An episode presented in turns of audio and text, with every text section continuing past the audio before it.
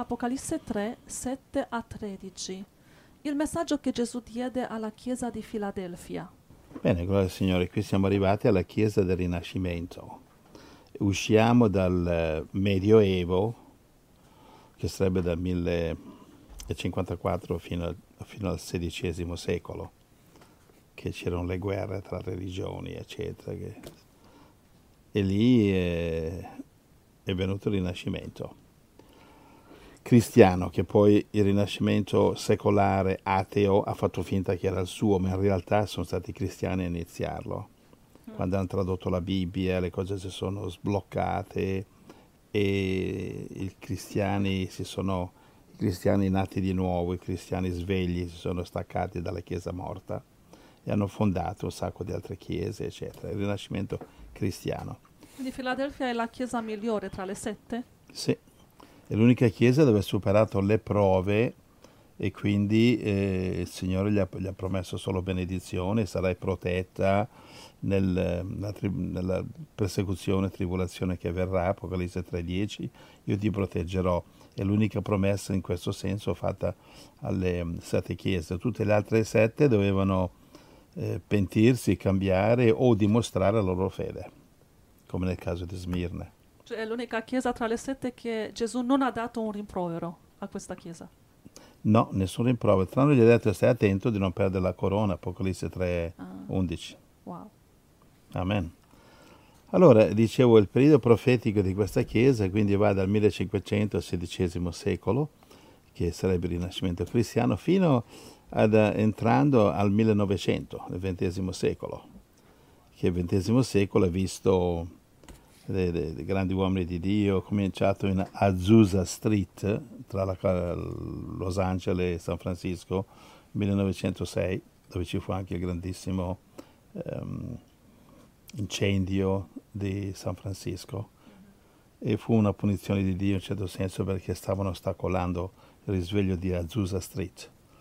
E appena cominciarono a perseguitarli, scoppiò questo incredibile incendio in San Francisco che ancora ne parlano. E poi stati, diciamo, all'inizio del XX secolo, stati grandi uomini di Dio, John G. Lake, eh, Bra- Branham, A.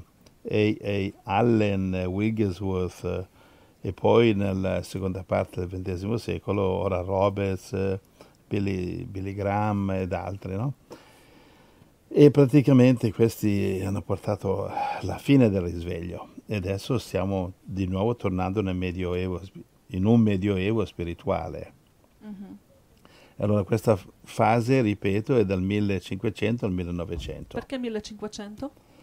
Beh, 1500 perché lì finisce il Medioevo e lì cominciano a tradurre eh, la Bibbia e Tyndale, Wycliffe, Lutero e tanti altri cominciano a fare un risveglio cristiano in tutto il mondo. Mm-hmm. E allora si sblocca la situazione, diciamo quella, eh, quella gabbia religiosa che bloccava tutto. Poi scoprendo l'America nel 1492 i cristiani finalmente potevano rifugiarsi, e anche gli ebrei, rifugiarsi nelle Americhe perché in Europa la Chiesa del Medioevo, dell'oscurantismo, bloccava tutto e perseguitava tutti. Uh-huh. Ti mettevano sul rogo se solamente leggevi la Bibbia nella tua lingua, cioè quindi una cosa demoniaca assolutamente. Più che altro era una, la, la, gerarchia, perché la gente che andava in chiesa la domenica non capiva niente, era lì e, e i leader gli dicevano quello che volevano e, e, e nel contempo perseguitavano i cristiani dal, dal Rinascimento. E allora il messaggio chiave di, che Gesù dà a questa chiesa è, è, che innanzitutto Filadelfia significa amore fraterno, quindi un nome ah, molto appropriato. Va bene, ed è l'unica chiesa ad aver passato la sua prova, tra, tra tutte e sette. Profeticamente nel tempo questa è la chiesa che segue Sardi, dicevamo, la, la chiesa mezza morta del Medioevo, la chiesa mezza morta che rappresentava il Medioevo, che dal 1054 fino al 1500.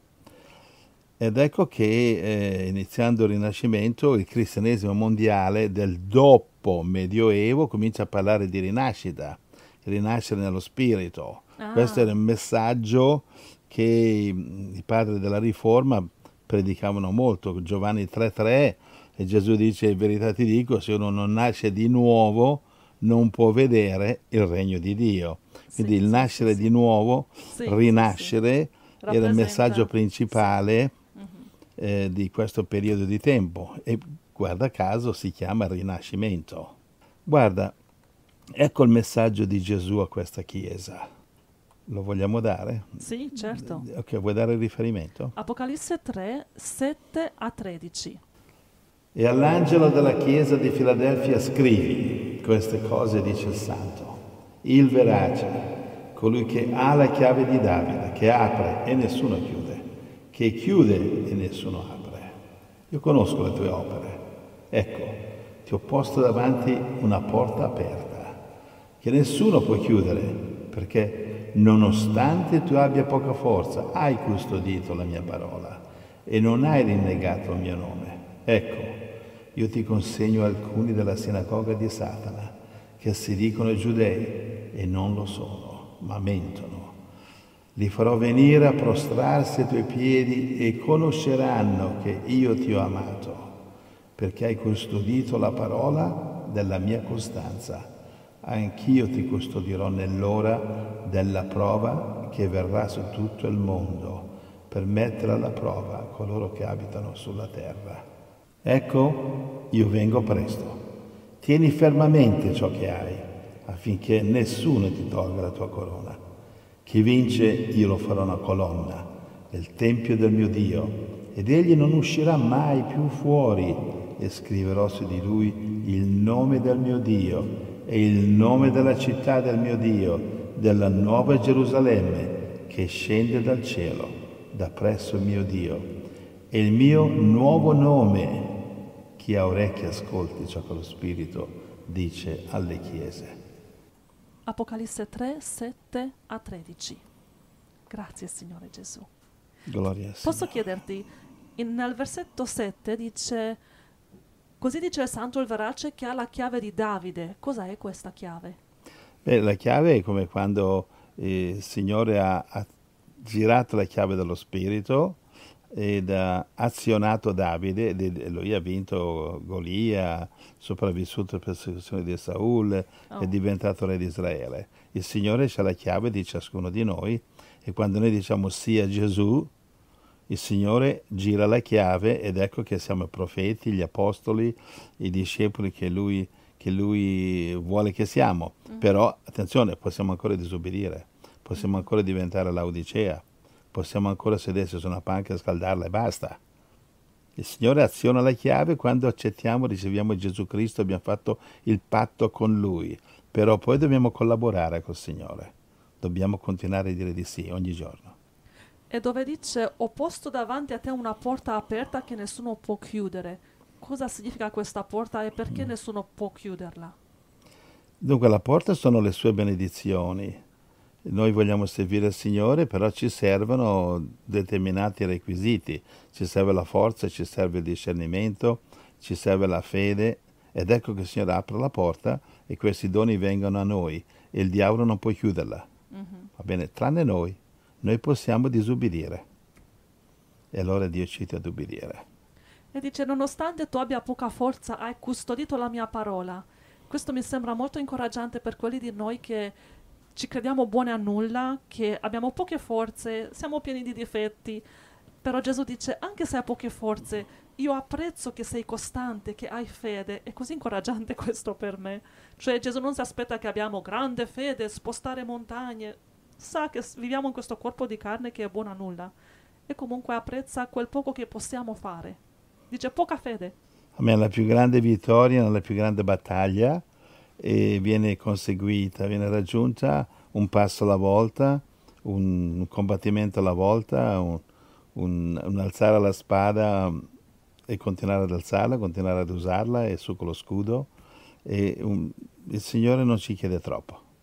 E poi nel verso 9 Gesù ripete una cosa che abbiamo letto anche in capitolo 2 di Apocalisse, che i giudei sono della sinagoga di Satana, non sono giudei ma mentono. Beh, ci sono giudei veri, quelli che sono eh, passati da giudei carnali a giudei spirituali, sono quelli che hanno accettato, seguito Cristo, e poi ci sono i giudei falsi, quelli che Cristo hanno perseguitato, perseguitato nel nome del giudaismo, nel nome della Bibbia. In realtà erano giudei falsi.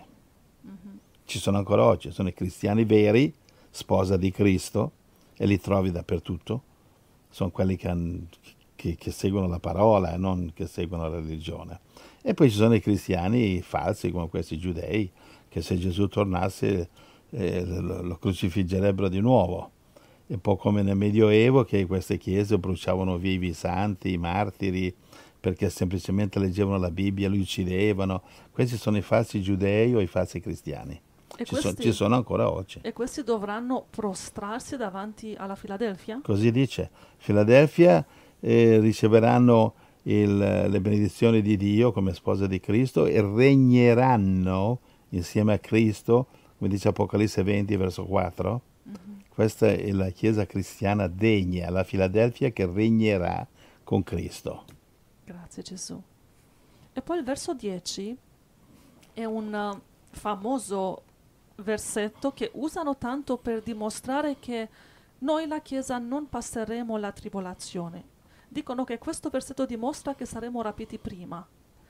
Dice, perché hai custodito la parola della mia costanza, anche io ti custodirò dall'ora della prova che verrà su tutto il mondo, per mettere alla prova coloro che abitano sulla terra. Apocalisse 3:10. Sì, tutte le, diciamo moltissime, molte chiese se ne appropriano, eh, usurpano eh, indebitamente, indegnamente e vanno in giro predicando che loro sono Filadelfia in realtà questa, eh, questa scrittura non è dedicata a tutte le chiese, perché oggi ci sono eh, tutte le chiese, non tanto le chiese, ma i predicatori. Mm-hmm. L'angelo della chiesa, il predicatore, molti pastori, molti predicatori imbrogliano il seguito facendo finta che la chiesa che loro hanno fondato è Filadelfia e chi gliel'ha detto a loro. E come fanno a sapere che Filadelfia non è invece Sardis? che non è invece morta la loro chiesa. E dalle opere si vede. E certo, questo è il messaggio che Gesù dà a una chiesa, a Filadelfia. Dice, perché hai custodito la parola della mia costanza, sta dicendo hai superato la prova, anche io ti custodirò. Quindi questi imbroglioni stanno dicendo noi abbiamo superato la prova, abbiamo custodito la parola, non è mica vero, sono lì se, eh, insegnano a sedersi su una panca a scaldarla e fare niente per il Signore. Eh, per quanto riguarda andare tutto il mondo, vincere il mondo perduto, vincere le pecorelle perdute a Cristo, perlomeno quelli intorno. Se non puoi andare tutto il mondo, nessuno può andare, però puoi, puoi andare nel mondo dove sei, nella zona dove sei. Ma allora questo versetto, verso 10, non parla del tempo della fine? Del rapimento? Assolutamente no. E cosa significa questo versetto? Significa che questi sono imbroglioni che l'applicano al rapimento. Dice, se, siccome questa scrittura dice che noi non passeremo eh, la, la, prova, dice ti custodirò dell'ora della prova. E allora vuol dire che la prova della, della, della, tribolazione non la passeremo, sono imbroglioni, non dice questo, qui sta parlando della prova di duemila anni fa, messaggio che è stato dato nel 96 d.C. da Giovanni. Non si applica anche a noi oggi? Assolut- no, questo qui è per Filadelfia. Per applicarlo a te devi avere le opere di Filadelfia, superare le prove come Filadelfia, praticamente essere eh, vergine con olio, devi essere ubbidiente. Eh, chi, è che oggi può dire io sono come Filadelfia? Questa è presunzione al 100%. Sicuramente ci sono quelli che il Signore li conosce, quelli che sono Filadelfia, non quelli che si dichiarano esserlo, ma quello che il Signore conosce secondo le opere che sono veramente Filadelfia. Quelli saranno rapiti prima della tribolazione? Assolutamente no, dove lo dice questo? Ma qu- cosa significa questo versetto?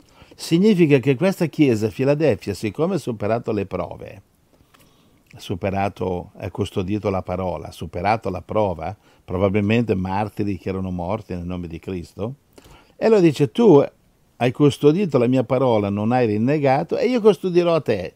C'è un premio che Gesù dà è un po' come la, la, chiesa nel deserto protetta per tre anni e mezzo, Apocalisse 12-14.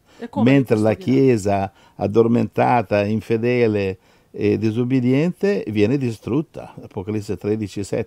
Viene vinta dall'anticristo, dalla bestia, Apocalisse 13-7. Come li custodirà Gesù a questi? Mm. E appunto come Apocalisse 12, 14, la donna fugge nel deserto e viene protetta per tre anni e mezzo. Va bene? Mhm. E quindi, e lì ci sono gli angeli che si prendono cura di lei, un po' come i primi cristiani che erano preservati nelle catacombe o fuggendo sulle montagne Ok, ok, o da qualche parte, mentre altri venivano martirizzati. Quindi li protegge durante la tribolazione. Durante la tribolazione, ma ci sono anche cristiani assolutamente eh, con fede, con- tipo Filadelfia, che vengono anche martirizzati, come Gesù, come Paolo, Pietro e tanti altri. Poi ci sono i cristiani che invece scappano solo, So- loro solo scappano e vengono uccisi, ma eh, non è che sono, non sono martiri, questi ven- vengono uccisi come quando in guerra uno che sca- scappa sempre, gli spara alle spalle, non è un martire, è un vigliacco che scappava. E allora attenzione che il cristiano che muore mentre scappa e scappa sempre, e l'altro che invece viene ucciso mentre lavora per il Signore, opera, lotta, combatte, evangelizza, quello è un martire. Però uno che viene ucciso mentre scappa, i romani non avevano la corazza di dietro, avevano la corazza solo Ah. davanti, di dietro non c'era niente, perché se scappavano che si facessero ammazzare, dicevano. Va bene, e allora avevano lo scudo davanti, non è dietro. Amen. Siamo arrivati al verso 11 di Apocalisse 3 che dice Tieni fermamente ciò che hai, dice Gesù, affinché nessuno ti tolga la tua corona. Come possiamo assicurarci che nessuno toglie la mia corona? Con la nostra fedeltà, la nostra obbedienza al Vangelo, amando la nostra famiglia, amando i fratelli e innanzitutto il Signore. Eh, come hai detto, il nome Filadelfia significa in greco amare i fratelli, Amore fraterno. amore fraterno. Quindi essere fedeli in quello. E poi dice, chi vince lo farò una colonna nel tempio del mio Dio. Ma come una colonna? Che cosa strana da dire, perché colonna? Beh, se nel regno di Dio c'è una gerarchia, no? Ci sono i cherubini che sono intorno al trono, Sì? poi, gli- poi ci sono i 24 anziani che sono il consiglio di Dio intorno al trono, poi ci sono gli arcangeli, Sì? poi ci sono gli angeli, insomma c'è tutta una catena di, come si dice, un collegamento di amore, di, di una, ge- una gerarchia sì in amore, però anche abbastanza a volte anche rigida per tenere lontano i diavoli, per purificare il regno di Dio da ogni demone. Quindi c'è una gerarchia in cielo. E la colonna cos'è? La colonna è- può essere un, un- un angelo, un arcangelo, quello che Dio vorrà. Una colonna, cioè colonna vuol dire uno che su- una colonna che supporta la nuova Gerusalemme, il regno di Dio. Ah, qualcosa di forte che sostiene. Come, come una- co- tipo angelo, arcangelo, qualcosa di Wow. simile. Wow, che bello! Cioè chi vince sarà al cospetto di Dio, di Gesù. Eh, cioè, infatti, come dice Apocalisse 20, verso 4, vu- vuoi leggerlo Apocalisse 20, verso 4, quelli che supera- eh, su- superano la tribolazione, marchio della bestia, e loro hanno- ricevono potere di giudicare la, la- la Israele cristiana che invece non, ha voluto essere colonna, eh, si sono trovate vergini senza olio, hanno ricevuto i talenti, non li hanno investiti. Apocalisse 20, verso 4. Poi vidi dei troni e a quelli che vi sedettero fu dato la potestà di giudicare. E vide le anime di coloro che erano stati decapitati per la testimonianza di Gesù e per la parola di Dio, e che non avevano adorato la bestia né la sua immagine, e non avevano preso il suo marchio sulla loro fronte e sulla loro mano. Costoro tornarono in vita e regnarono con Cristo per mille anni. Apocalisse 20, 4. Ecco, ehm, tutti i cristiani risusciteranno o saranno rapiti uno o l'altro, però le colonne sono quelli come Filadelfia, sono quelli che in questa vita hanno messo Gesù al primo posto, hanno servito il Signore Wow. prima e non il mondo prima. Oh. Quindi o serviamo Gesù prima e il mondo lo serviremo, vedremo. Oppure eh, molti cristiani, tristemente, speriamo di non essere tra questi, eh, servono il mondo innanzitutto e Gesù quando capita. Mm. Allora, cosa rispondi Eh. tu a questo messaggio che abbiamo ricevuto da Nasera? Dice, Shalom, bonjour amici, come state? Pensiamo a voi sempre. Voglio fare una domanda a fratello Giuseppe. Come si passa da figlia a sposa di Cristo? Dio vi benedica grandemente, siete sempre nelle nostre preghiere, Daniele e Nassera. Ecco, eh, questo non dipende da Dio. Non è Dio che sceglie uno per essere sposa un altro eh, non ti conosco, vattene da me, Matteo 7, 23. Non ti conosco te, non ti voglio a te, Matteo 7, 23. E invece un altro, eh, Apocalisse 19, 7, ah, tu sei la mia sposa. Non è Dio che decide questo. Sì, No, non è, cioè, non è l'esercito che decide chi riceve la medaglia al valore. Non è l'esercito che decide giusto. chi sarà l'ufficiale, tenente, Giusto. capitano e generale. Ufficialmente sembra che, le- le- che l'autorità governativa, in realtà non lo è. Cioè è la tua fedeltà che ti fa eh, crescere di rango, perché se tu sei un ufficiale indegno, nessuno ti fa generale. Se, se noi siamo cristiani indegni, tipo Sardi e Laodicea, Apocalisse 3, nessuno ci farà sposa di Cristo. E se io voglio diventare da figlia sposa di Cristo, cioè da figlia di Dio sposa di Cristo, cosa co- devo fare? E la cosa più facile che c'è, devi solo decidere se vuoi essere a cuore pieno per Gesù, Matteo 22, 37, decidere se vuoi essere fedele o infedele, essere fedele come un piccolo, piccolo membro di chiesa, capace solo magari a fare piccole cose, oppure uno, uno grande come Anania e Safira, e loro davano grandi ricchezze, eccetera, però erano imbroglioni. Segui? Sì, Dipende sì. da noi. Spose di Cristo sono, avremo sorprese in cielo quando vedremo nella sposa di Cristo dei cristiani piccolini, cristiani considerati senza teologia, senza diplomi, senza microfono, eh, senza radioblast, senza pulpito. Non è radioblast, non è, mio- non è questo che ci fa, no, è il cuore che ci fa sposa di Cristo. Nel fare, essere fedeli, non solo nelle grandi cose, quando siamo visti, facciamo una foto, un selfie, eccomi. No, quando nessuno ti vede. Nel segreto, nel piccolo, Oh, amen. cioè dare il cuore. Ma essere sposa di Cristo per me in un certo senso significa arrivare al massimo, di più non si può ottenere, cioè la perfezione. Però nello stesso tempo io lo so che non arriverò mai alla perfezione, sempre farò qualcosa di sbagliato perché non ho difetti. Allora cosa faccio? Beh, in Romani capitolo 7 Paolo dice il male che non vorrei fare è quello che faccio. Allora come posso essere Il, sposa? il bene che vorrei fare non faccio, dice Paolo. E non parla te al, verbo passato, al tempo, parla, parla al tempo presente. Adesso io non riesco a fare... Cioè Paolo sta dicendo, qui è solo Gesù Cristo, noi siamo buoni a nulla. Cosa faccio? Ama Gesù. Una volta c'è stato un, un ebreo che è andato dal suo rabbino, che non, non- non cristiano, un rabbino ebraico, e gli ha detto, rabbino, io non riesco a fare a meno di, di peccare, di essere nella carne, io non riesco a fare a meno di peccare. Amo Dio nello spirito, ma nella carne io non lo amo, faccio cose sbagliate. E allora? E allora ha chiesto consiglio al rabbino. E E il allora? rabbino saggiamente gli ha detto, devi, devi, devi imparare ad amare Dio nello spirito, nelle cose belle, e amalo anche nei tuoi peccati, amalo anche nelle cose sbagliate. Capisci? Voleva dire, piano piano ne esci, Quindi il Signore ti aiuta a, esci- a uscire. certo. Non è che rimani per sempre così. No, se tu fai la tua parte esci dal peccato, però anche nel peccato ama Dio. E se, se ci metti tutto il cuore ad amare Dio anche nel peccato, prima o poi smetterai di peccare e ti renderai, ti renderai conto come è ridicolo. Infatti questa è la chiesa di Filadelfia, la migliore, la sposa di Cristo. Però a questa chiesa Gesù dice, anche se tu hai poche forze, sei stato fedele. Brava, Ma ecco, questo brava, è molto bello. brava Angela, vedi? Hai dato una...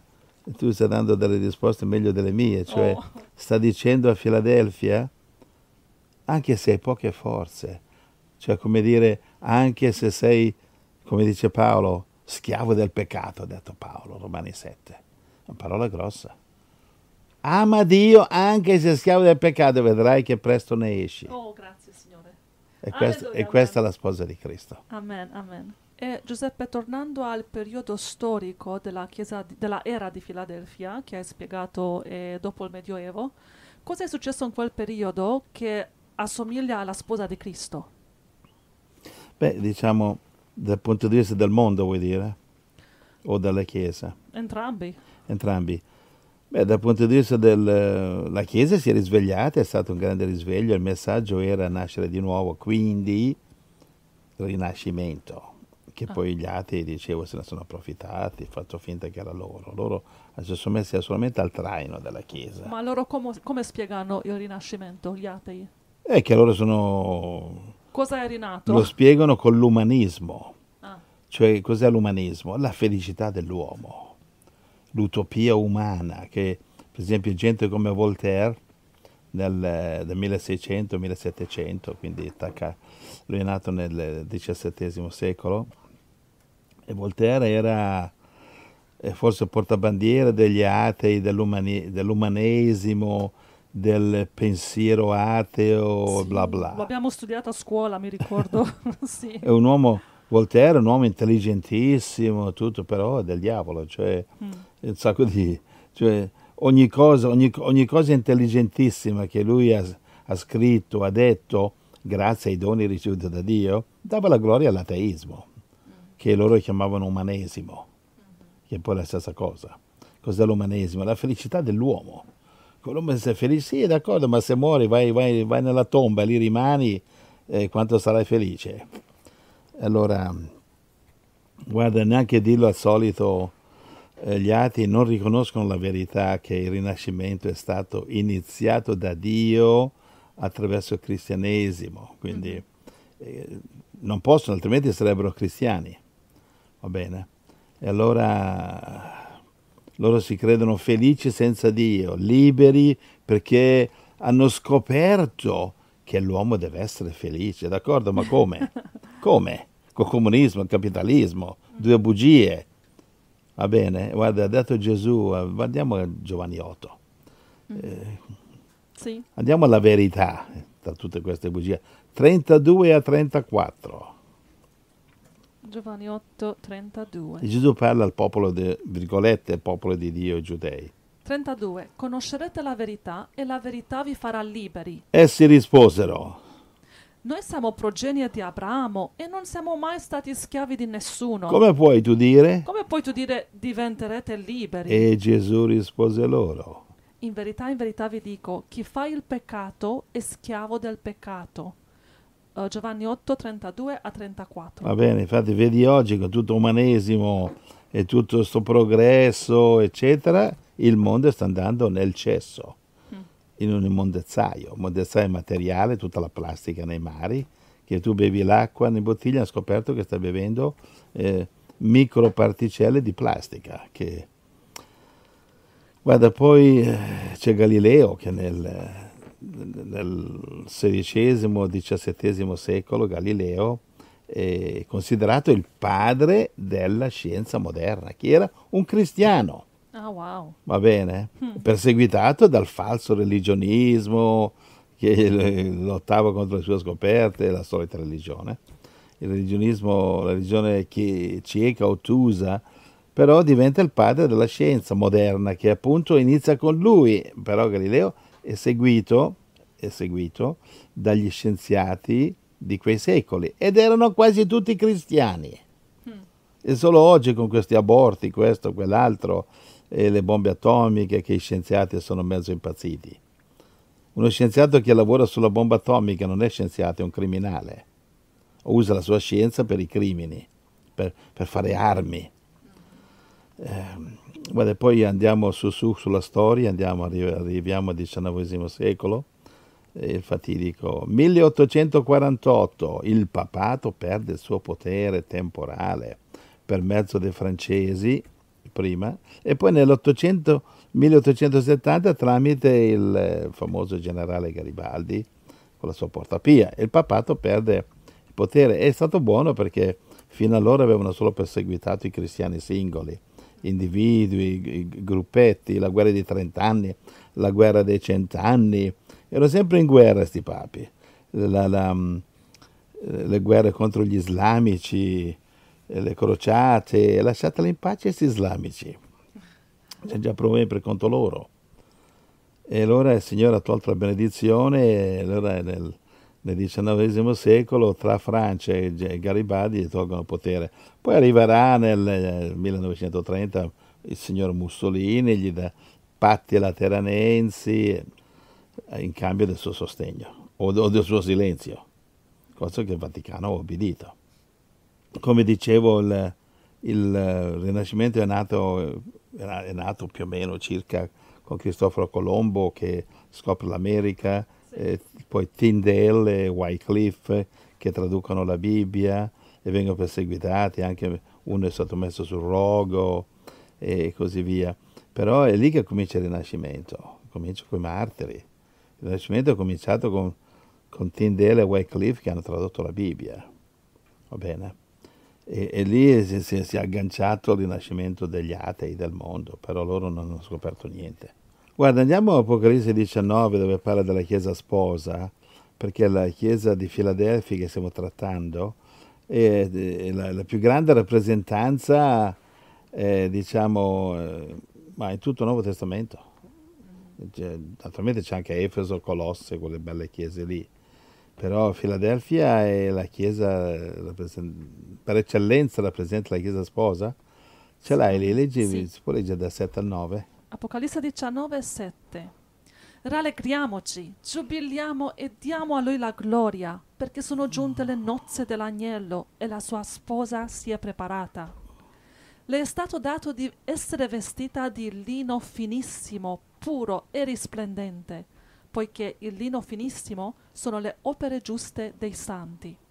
Quindi mi disse, scrivi, beati coloro che sono invitati alla cena delle nozze dell'agnello. Mi disse ancora, queste sono le veraci parole di Dio. Apocalisse 19, 7 a 9. Sì, e poi se tu studi bene Matteo capitolo 25 è tutto sulla sposa, che questa sorella chiede come fai a essere la sposa. Ma guarda, eh, Matteo 25,1 parla delle vergini con olio e senza olio. Cos'è l'olio? È la fede in Cristo, memorizzare le scritture, evangelizzare, proclamare Gesù, non vergognarsi del Signore, raggiungere le pecorelle perdute. Eh, nella tua chiesa sei eh, un, un, fattore di, un, di unione, di, insomma è questa. E poi c'è Vergine con olio, di, quello lì, eh, Matteo 25,1, e poi c'è anche più avanti vai nel sesto capitolo, c'è la, Gesù insegna sui talenti, metti in pratica i talenti che Dio ti ha dato. E lì c'è uno che non ha voluto metterli in pratica, l'ha sotterrato e Dio gliel'ha tolto. E c'era uno fedele che aveva dieci talenti e Gesù dice togliete il talento all'infedele, datelo a quello che ce n'ha dieci e così facciamo undici. Questo non va col marxismo, eh, femminismo, maschilismo, ugualitarianismo, no. eh, sai... Con tutte eh, le idee di oggi eh, non va. Oggi come, è come tu, borghese, borghese, tu sei un borghese perché a uno che ha dieci talenti gli dai l'undicesimo. E quel poveraccio, vabbè, sarà Lazzarone, non vuole lavorare, sarà un, magari si sveglia la mattina a prendere la droga, eccetera, però eh, tutti uguali. No, nel regno di Dio non sono tutti uguali, va bene? Sì, tutti, sì, sì, tutti uguali a livello di doni, di talenti, tutti hanno i loro doni e talenti, però se te usi i tuoi talenti per fare il male, per fare il serial killer o per fare il lazzarone o per grattarti la pancia mentre i fratelli della Chiesa vanno a evangelizzare, eh, scusa, quando arrivano se tu al tempo della semina tu canti con le cicale, al tempo della mietitura dico eh, sono venuto per la mia parte. E no, tu scusa, qui c'è una zappa, vai a zappare il tuo terreno. A posto? Eh sì. Bene, tutto Matteo 25, ci sono tre parabole, poi segue quella di Gesù che dice, i miei fratelli sono i più piccoli che voi avete aiutato. Gloria a Dio, sufficiente, sì, però, ci, ci eh, sarebbe no, molt'altro da dire non ovviamente. Sulla sposa di Cristo dobbiamo imparare tutta la vita come diventarne. Però è la cosa bella che chiunque può diventarla non dipende da Dio. Sì. Nessuno andrà all'inferno come, come dicono i calvinisti, mm-hmm. perché Dio ha deciso no. Mm-hmm. imbroglioni, non è vero, vanno all'inferno perché hanno rigettato Gesù. E questo non l'ha deciso Dio che tu devi rigettare Gesù. Chi ti ha detto di crocifiggere Gesù ogni giorno con eh, il tuo egoismo e i tuoi peccati? Va bene? E fratelli, sulla nostra pagina radio, radioblast.net, c'è un tasto chiamato Soggetti e lì sotto la voce sposa di Cristo ci sono tanti messaggi ispiranti, veramente che spiegano come diventare sposa e assicurarci che non perdiamo la corona. E poi non mancate anche i capitoli seguenti del libro di Apocalisse, capitolo 21, credo, parla della sposa di Cristo, una descrizione meravigliosa dove la sposa è chiamata Nuova Gerusalemme. Fratelli, non mancate questo capitolo che io voglio sentirlo dettagliato, spiegato bene. Preparati, Giuseppe. Anche perché, anche perché io voglio vedervi in cielo. Oh. Se il Signore mi dovesse benedire che non lo merito, diventare parte della sposa di Cristo che non lo merito, eh, io voglio vedervi anche voi dentro. E voi che se, se, voi siete dentro fedeli vorrete vedere a me. Sì, certo, allora, certo, se certo. vogliamo vederci gli uni gli altri, non importa quanti siamo brutti, ma in cielo saremo belli. Incredibile ma vero. Fratelli, diamoci da fare ad essere fedeli. La sorella una sera dice come si fa a diventare sposa di Cristo? Sì. È quello che sto, mi sto studiando io ogni giorno di esserlo. Amen. Essendo fedele, amorevole, fedele nelle piccole cose. Nel nome di Gesù nome di Cristo, Gesù. amen. Un abbraccio, un, un bacionissimo. Amen. Dio vi benedica, fratelli.